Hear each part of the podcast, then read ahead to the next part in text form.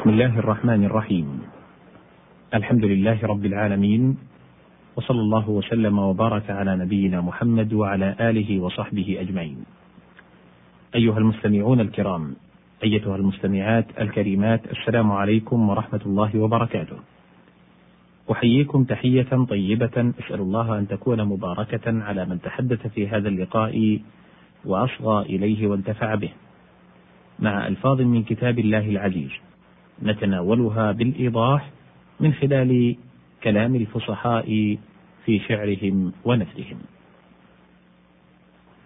وقد كان المقام قد توقف بنا عند مادة الحاء والفاء والدال. قال تعالى في سورة النحل: بنين وحفدة. الحفدة جمع حافد نحو بار وبررة.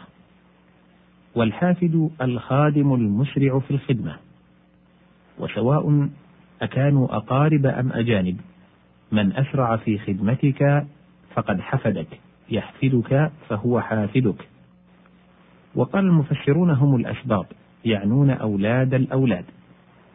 وقيل هم الأختان والأصهار. وكأنهم رأوا أن خدمة هؤلاء أصدق من خدمة غيرهم فلذلك خصوهم بالمثال. قال الأصمعي أصل الحفد مداركة الخطو. وقال غيره أصله من سرعة الحركة.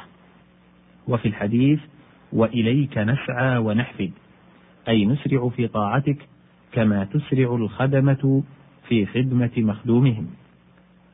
ورجل محفود مخدوم وفي صفته صلى الله عليه وسلم محفود محشود أي مخدوم من أصحابه معظم عندهم صلى الله عليه وسلم ورضي عنهم.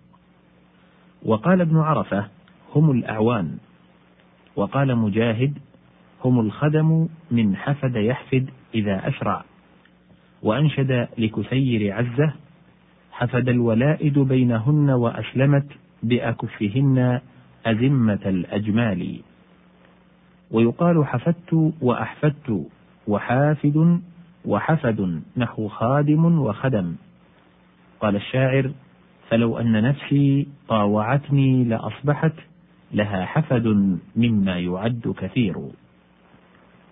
الحاء والفاء والراء. قال تعالى في سورة النازعات أئنا لمردودون في الحافرة.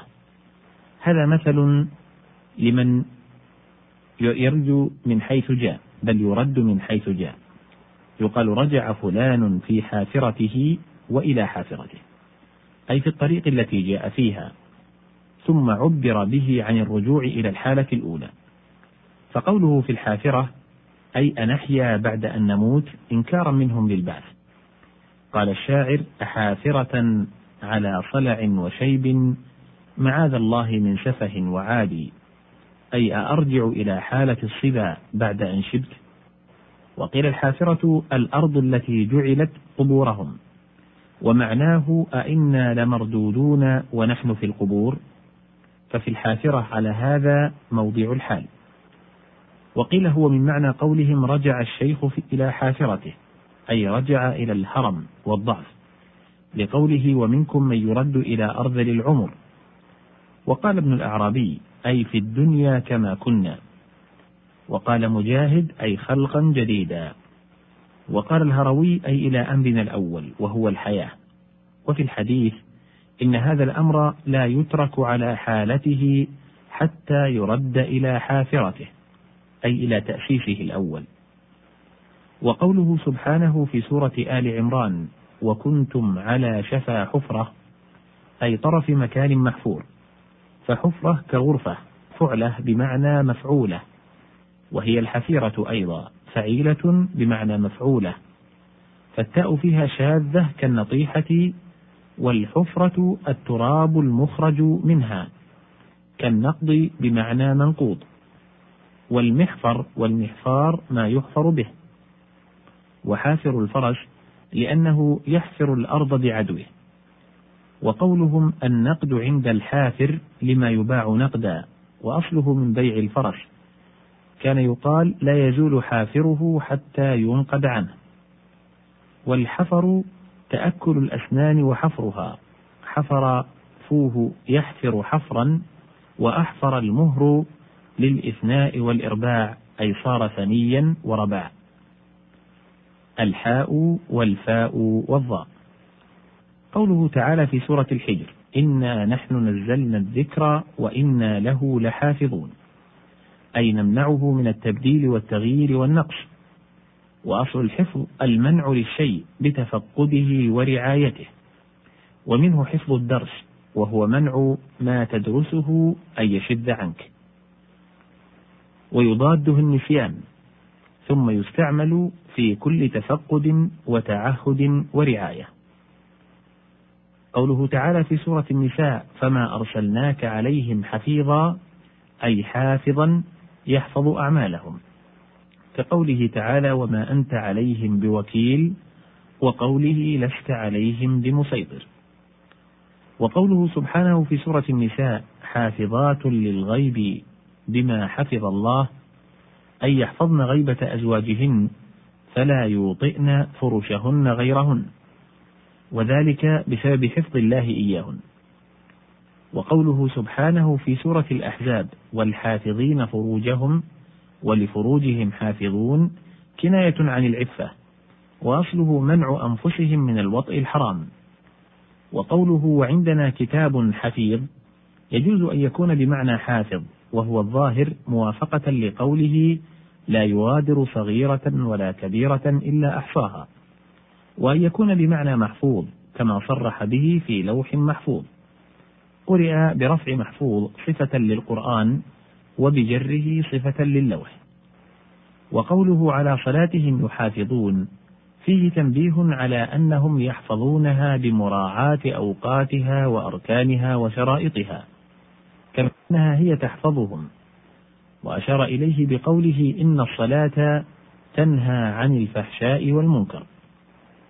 ولا حفظ أبلغ من حفظ من يحفظك من ارتكاب هذين الفعلين القبيحين.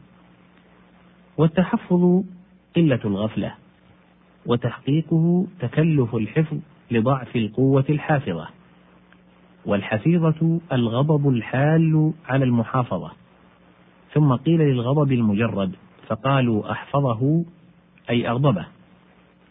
وفي الحديث فبدرت مني كلمة أحفظته. ومثلها الحفظة أيضا يقال حفيظة وحفظة. قال العجاج جاري لا تستنكري عذيري وحفظة أكنها ضميري. وقيل الهمزة في أحفظ للسلب والمعنى أزال حفظ مودته. الحاء والفاء والفاء. قوله تعالى في سورة الزمر وترى الملائكة حافين من حول العرش.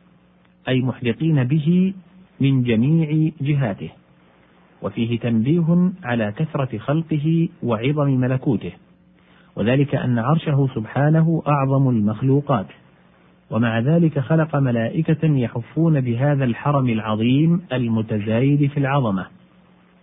وأصل ذلك من حف القوم بالمكان أي صاروا في حفته. والأحفة الجوانب الواحد حفاف وحفاف الجبل جانباه فالمعنى ترى الملائكة مطبقين بحفافيه.